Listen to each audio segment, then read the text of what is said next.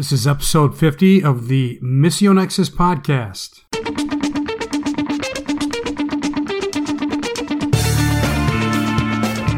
Wow, can you believe we're at the 50th episode of the Missio Nexus podcast? It's hard for me to believe.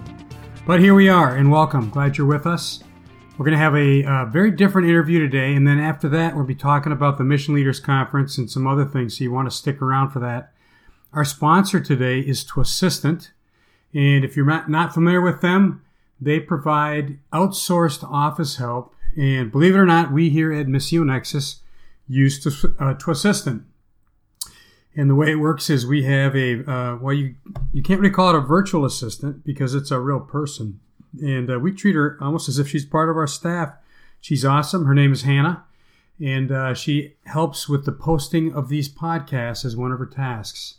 So if you're looking for some additional office help, and bandwidth to your administrative load, I suggest you send a text or WhatsApp to the CEO of Twassistant. That's right, I'm about to give you the direct number. It is 416 877 8261. Uh, we've been extremely satisfied, and I think you would too. so, thank you for that uh, sponsorship. Let me know if you're interested in sponsoring the podcast. Well, today's interview is going to be with John Baxter Brown. Uh, John holds the same role that I hold, except in the UK. Their association is called Global Connections. And there's a lot happening right now, obviously, with Brexit. Um, is it going to happen? When's it going to happen? What are the ramifications going to be? And of course, many of our mission agencies have British staff. And I thought it would be good for us to be aware of what the ramifications are for this whole process as it unfolds in the UK. So let's roll the interview, and then I look forward to talking with you more on the backside of it. Well, on the call today, we have John Baxter Brown. And um, as everybody knows, there's been a lot of talk about Brexit. And even just in the last two weeks, just dramatic events.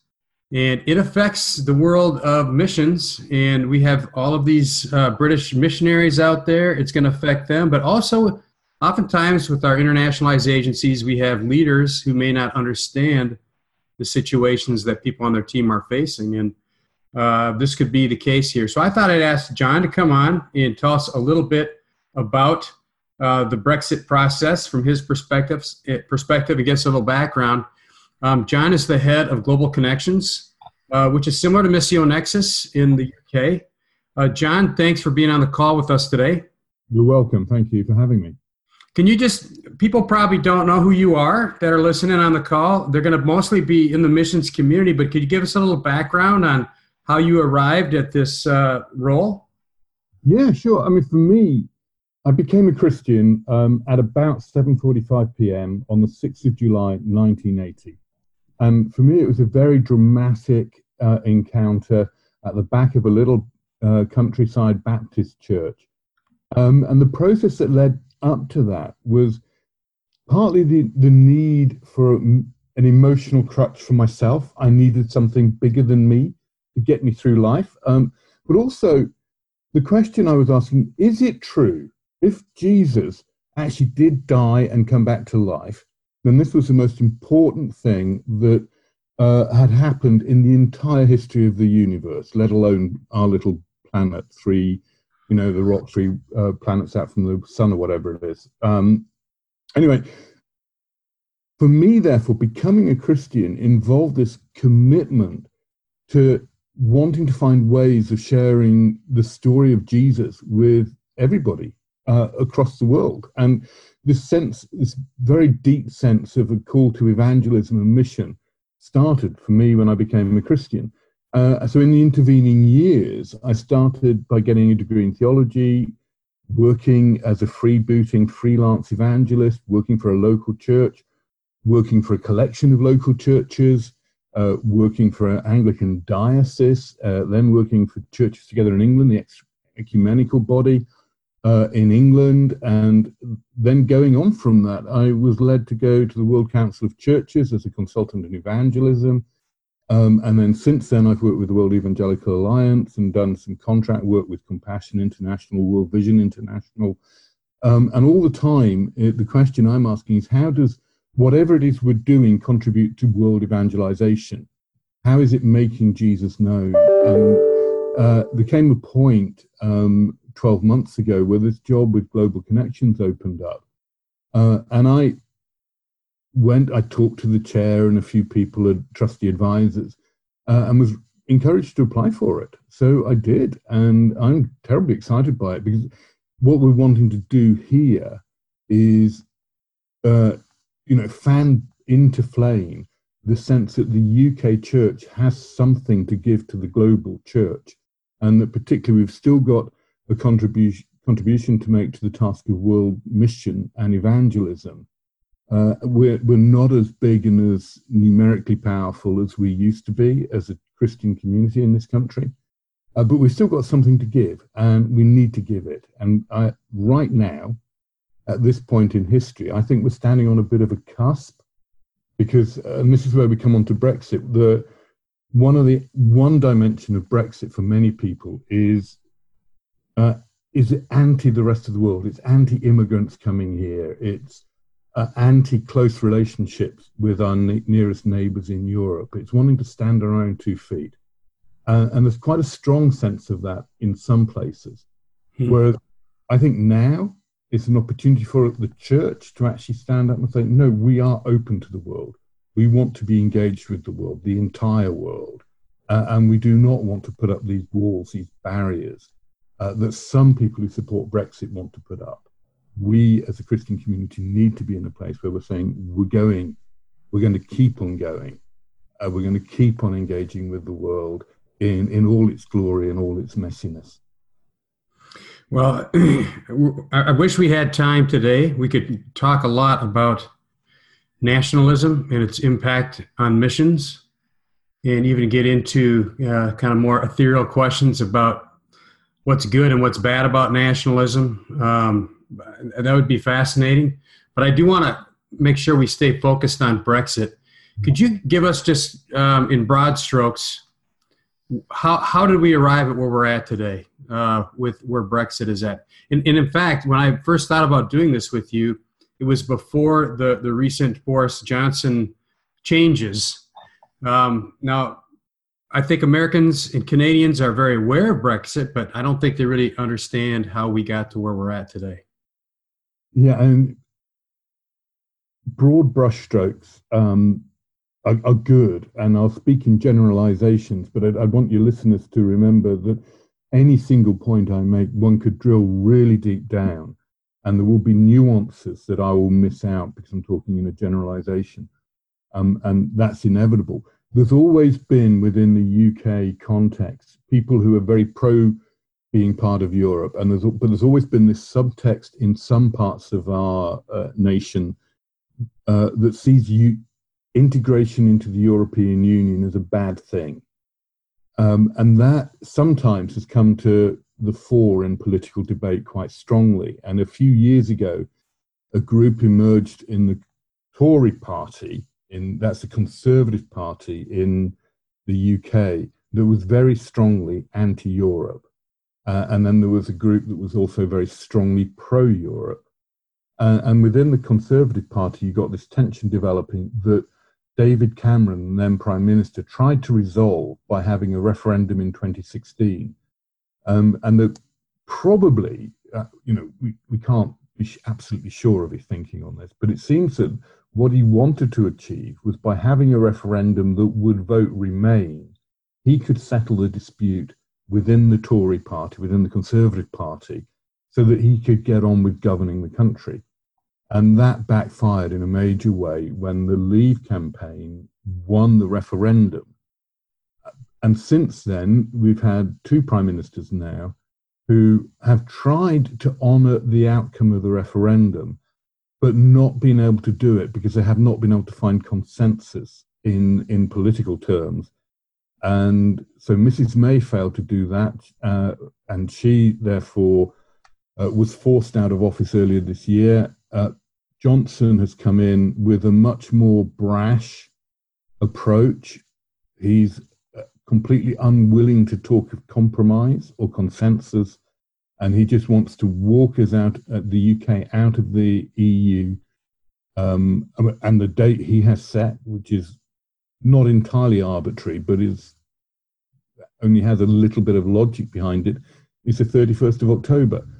Uh, a parliament have exploded with, in terms of objecting to this. They do not want us to leave with no deal. That means that we would have have uh, we'd be completely on our own from the 1st of November with no trade agreements whatsoever with the EU, uh, no formal free trade agreements, no agreements about the movement of people and goods between the UK and mainland Europe and Republic of Ireland.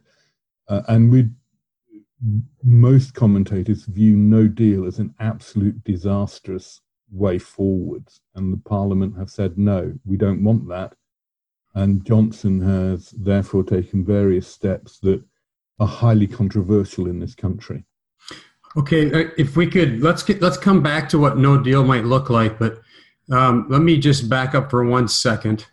Um, I, I, think oftentimes, uh, probably more Americans than Canadians are a little bit mystified by the parliamentary system because it's not what we're you know we, we have and we're used to.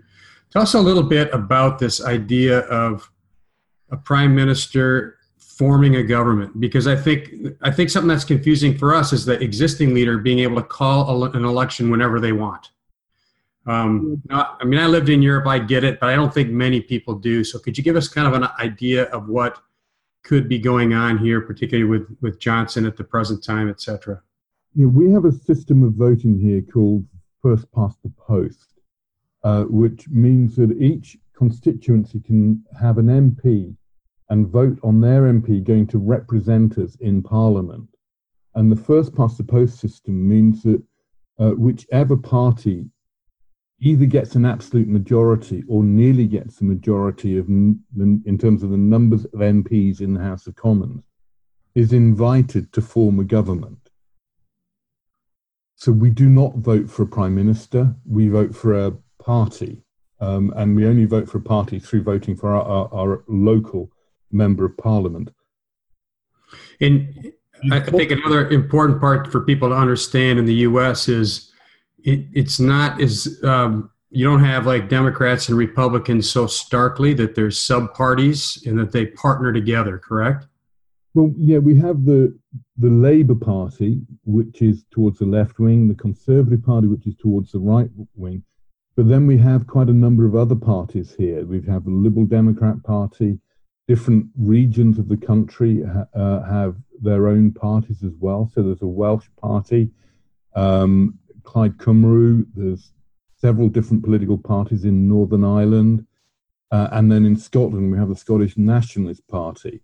And then we have the Green Party and, and smaller ones. So we've got quite a complex system, but the first past the post tends to bias towards the two biggest parties. Uh-huh. Smaller voices uh, have to work really hard to get heard. And if they do form a coalition government, which is not that common, uh, the smaller party has to um, be submissive to the larger party in terms of most of the policies and so on. Right. So it's not a proportional representation system, and we're not voting for an executive like you do in the states, um, where the as far as I understand in the states, you're looking very much more at who is going to be president, the leader. Here, we are looking very much more at the party rather than the person. So when a prime minister in this country uh, resigns or steps down, the normal process uh, would be that somebody else from within that party if they can get the majority of votes from within the party, within the members of parliament alone, uh, they would then take on the post of prime minister. And so um, initially, Mrs. May uh, became prime minister through that process. And then when she stepped down, Johnson became prime minister simply because he got more votes from initially the members of parliament in the Conservative Party and only the Conservative members of parliament and then the members of the Conservative Party nationally, which I, I think is only about 150,000 people. So Boris Johnson uh, was voted in to be prime minister uh, with 0.14% of the population supporting him, directly being involved in, in his nomination. So he came in eh, actually in quite a controversial manner because quite a lot of people suggest that he does not have a democratic mandate from the country to govern. And that's partly where so many of the current uh, controversy and difficulties lie. The, the, the amazing thing is how many parallels that has to our situation where our current president didn't get the majority of votes. He got the majority of the electoral votes. So some question whether he's got a mandate, etc. That this is all happening simultaneous in the world with different countries. It, that, that it is it is fascinating that way. Um, it is, and if we, as I say, if we had more time, I think we could really explore where the right wing rise in nationalism is, is coming from because it's happening quite in, in lots of places, lots of different countries across the world. It's not just an Anglo-Saxon US right. thing. Yeah. Um, let's return back to the to the No Deal ramifications because I think for uh, cross-cultural organizations, that's probably the the biggest um, scary thing to think about. Um, can you tell us a little bit about what it means? Uh, let, us say there's a mission agency out there and they've got some workers, some of them are British. W- what are the implications for those people? It depends where the people work in the world. If we have, if there's an organization, whether it's based in the States or the UK or anywhere else for that matter, that has workers from the UK within an EU country, their status is going to be questionable if we leave with no deal. What that might mean, for example, is if they've been living in Spain or France or Germany long term, they would need to uh, and quite desperately need to get formal permission to stay living in those countries. Um, and it, it, could well be that uh, some countries, for example, in Spain, where there's an issue of sovereignty over the Gibraltar, it could be that Spain might want to see UK nationals living in Spain as um, I'm trying to think of a, a, a, decent term, but let's say bargaining chips, although it's too much of a crude term, uh, in trying to resolve the issue of Gibraltar. So that their status, UK nationals living in the EU, working as missionaries, their status is questionable. If they come back to the UK um, or leave that country, they might well have to face issues about visa, about proof of residency, proof of being able to work in the country. There could well be issues of transferring funds from outside the EU, particularly from the UK, back into the EU or the other way around. So hmm. the ramifications are quite considerable. Um, How about in regards to healthcare? That's that's a difficult one. We have a thing called the EHIC card, which is a an agreement between the governments of the EU nations that means that we can get access to healthcare straight away uh, and that our governments will pick up some level of responsibility for the costs involved. No deal would mean that, that the UK drops out of EHIC, which would mean that anybody from the UK traveling anywhere else in the world would need to have health insurance, full stop. Um, and that would apply, probably would apply, unless um, to UK nationals living in Europe unless the country in which they live enters into some form of agreement about caring for and you know watching over the health of uh, third country nationals within their jurisdiction. There's no guarantees there, and probably the only safe thing to do would be for any UK missionary to carry a, a pretty comprehensive health insurance package. Uh, mm-hmm. Uh, it's simply going to be such a nightmare. Um, and I think the other point to bear in mind too with all of this is nobody actually knows exactly what a no deal would look like. So that there will be a lot of implications that we will only discover once we get into a no deal scenario, if we do, um, that we cannot predict. You know, the law of unforeseen consequences will kick in, and by definition, we don't know what those implications would be, but it could be quite significant. And it works out the other way too. Um, that EU nationals living in, in the UK um, could face very severe problems about proving their right to live here and to stay here. And that includes obviously missionaries from the EU who are working in the UK. It's, it's going to be a complete mess from that point of view. Now, um, how about so today we're talking actually it's September 10th. Okay, this is actually not going to air till October 1st. Right. Um, so I'm working ahead. Next week is our big, huge conference. We'll have about a thousand mission leaders together. So I'm trying to get this done before that hits. So a lot could change, and I want to make sure listeners understand that. Um, but what do you see as the near term? Well, actually, let me ask one other question before we get into the future, and that is, if I'm not mistaken, there is a deal on the table that's been rejected. Is that correct? There's a deal that's been rejected three times by the Parliament. Yes. Three times. Okay.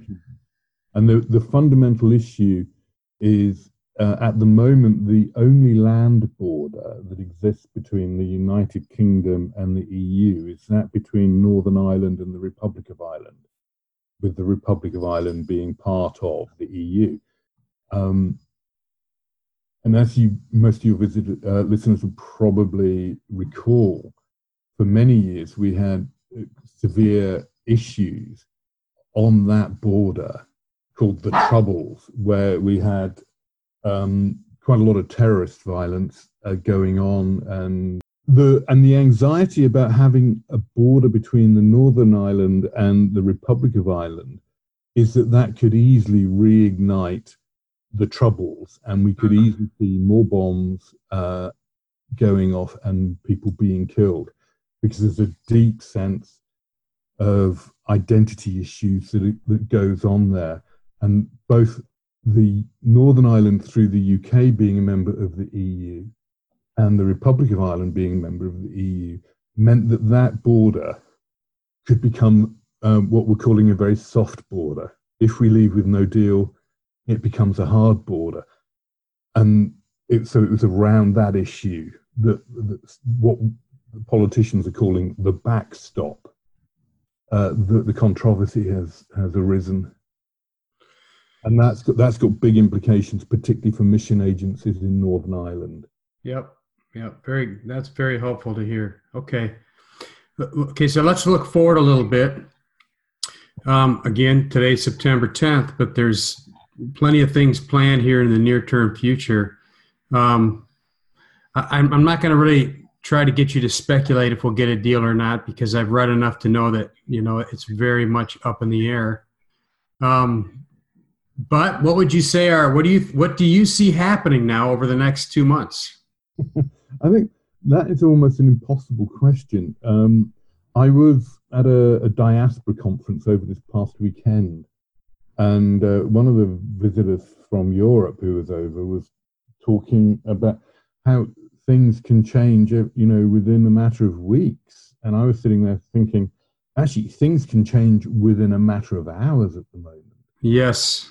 Yeah. It, it has been that uh, up and down that we wake up in the morning. We actually sometimes don't know what the what the situation will be at the end of the day. So, you know, Parliament now has gone into what's being technically called the prorogation of Parliament, which means that our government, our parliament does not meet now until the 14th of October, I believe it is.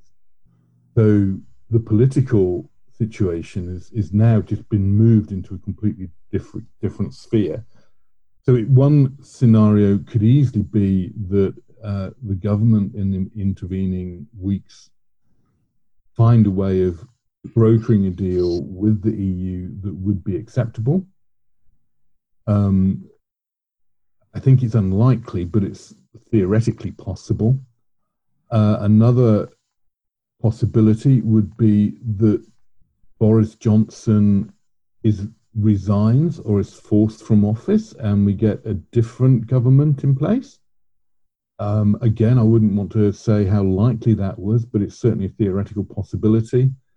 It, another option is that in the intervening weeks we could have violence on the streets of the UK. Um, there's already been a little bit of that between, particularly when Leave demonstrators and Remain demonstrators are demonstrating in the same locality. Um, we, you know, it's, it's, fairly minor in a sense in, in that it's missiles, bottles, bricks, that sort of stuff being thrown around, but that could escalate. So it's really difficult to know what's going to happen. And in the interim, intervening time, um, I'm trying to encourage our mission agencies in the UK to make contingency plans. The difficulty, obviously, is that we don't quite know what the contingencies are going to have to involve. Uh, so there's there's quite a lot of work to be done in the next few weeks by mission agencies to mm. try and secure, um, particularly the well-being of staff. Yeah. Okay, well, um, let's kind of land the plane here. You just mentioned, you know, there's a possibility, for example, of violence. We want to pray against that. Do you have Do you have any other prayer requests that you would suggest people be praying for?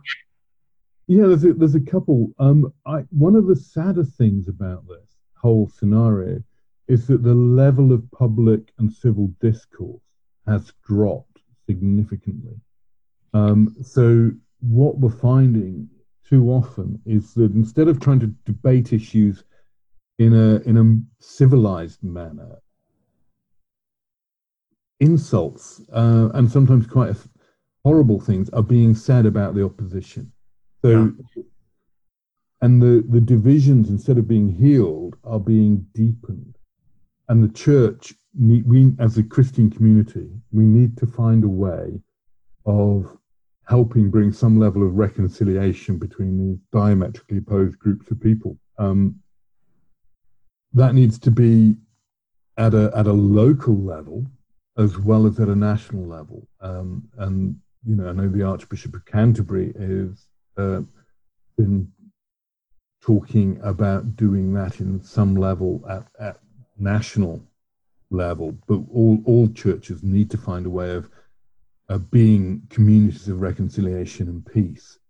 And I would pray and hope that people would pray that they could find a way of doing that in such a way that it uh, enhances the mission of the gospel uh, and isn't simply a way of papering over cracks, but allows people to find um, and to see demonstrated through the churches the reality of you know Christ breaking down the wall of hostility. Uh, that is a big need here. Um, another big need is uh, for those EU nationals living in this country who are feeling desperately insecure, some of them, and UK nationals living in Europe, some of whom again are feeling insecure and frightened for their well being and for clarity about their status in whatever happens in the future. Yeah. Uh, you have people's lives being ripped apart. Uh, and okay.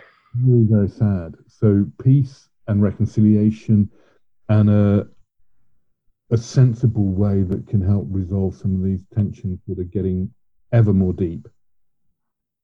Mm-hmm.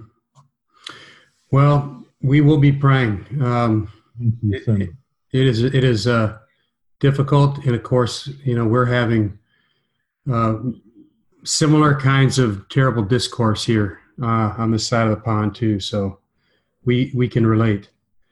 Um, well, thank you very much, John, for being on the call today. Appreciate it. It was really, really helpful. Well, thank you for having me. It's a, it's a privilege um, and always a delight to talk with you, Ted. Well, great. Hey, sorry about some of the sound quality issues there. I've tried a lot of different tools, tried a new one this time around. They don't always seem to work out the way we want them to. Uh, but anyway, we do edit them and uh, we'll see how we can do better in the future. A few notes, and then I'm going to answer a question and tell you about something I like. So, first of all, just a reminder that our webinar series kicks up into more intensity now. And uh, the, the next one up is New Ways to Tell the Old Story. I think you'll enjoy that. Another thing I'll mention to you is we just released the newest EMQ, as well as an infographic that came out last month on China. The online infographic is, has a um, augmented reality uh, component to it. That's kind of cool. I hope you get a chance to see that. The CEO report just came out. We do that every couple of years. Michael Van Heis on our team puts that, that, that puts that together, and it's fantastic. And I just almost to the point where I just say, I challenge you to find another uh, CEO report that's quite done with the quality that they got there um, in that report. Love to have more people participate in it, uh, but I think you'll find it interesting. And the other report that is about to drop is the Church Mission Leaders Report. Um, one, one last little commercial here for an upcoming event. Uh, we do an event called the Denominational Roundtable. It uh, is typically for smaller denominations, although it's not always been the case. It happens in December, and it's a small group, but it's a very good group. I've enjoyed being a part of it, and I've learned quite a bit. So, now the question from the mailbag is a simple and easy one. How did the Mission Leaders Conference go? I've actually been spending some time here pouring over reviews for the last couple days. I want to make a few high level observations for you. Uh, we, we do a evaluative uh, indicator called an NPS or Net Promoter Score. It's the industry standard. And this year our score was 55. Anything over 50 is considered epic. And uh, we got a 57 in the year 2015. So right kind of after the merger had happened. Um, I had just come on board. Steve Moore actually had kind of put that one together. 57 is the highest we've ever gotten. This was a 55, and it's just a superb score to have. So we're thrilled about that. Uh, I guess from my perspective, just an overwhelming amount of goodwill. I, I kind of saw this as the best conference we'd done. Uh, we did have one speaker that we weren't excited about, um, just because his uh, his presentation was not really focused on the Great Commission the way that we think it needs to be understood in our community. And uh, we've pulled that actually from the online stream just because we don't want to pro- propagate that particular view. But other than that, uh, just a stellar, stellar event. And if you look at the comments, 40 some percent of the participants said of the four components they could choose from, it was the uh, workshop and seminar series that happens that was the most helpful and profitable. So if you haven't come to the conference before or if you've missed for a few years, love to see you back next year. Next year, all year long, our theme is Focus 2020, the Great Commission. And we're going to be discussing and describing the conversations happening right now about what is the Great Commission. Are unreached people group concepts valid? Are we still pressing in on uh, the concept of soteriology and salvation and evangelism and discipleship. What does church planting look like? All that. What is the Great Commission? It's going to be, I think, a, an excellent theme, quite meaty, and we've already begun putting together materials along that line. So the thing I like is a little bit maybe selfish, but I'm going to point you to something that was aired at the Mission Leaders Conference. It's publicly accessible. You don't have to be a Missio Nexus member to view this. But we did a compilation of martyr uh, martyrs that came from member organizations. And not all the martyrs are there uh, because of security concerns, particularly some were pulled. Uh, but Michael Thompson, who led us in worship, played piano alongside just this uh, very stunning and somber reminder of the cost that some of us pay in taking the Great Commission to the world. And I really encourage you to watch that, uh, maybe with some headphones on, and uh, just think and pray about uh, how God is glorified uh, just by the devotion and commitment of His saints. And um, I pray that that uh, little martyr video would spur somebody on to uh, consider the Great Commission. So, thanks for listening today. I hope you have a blessed day wherever you're at.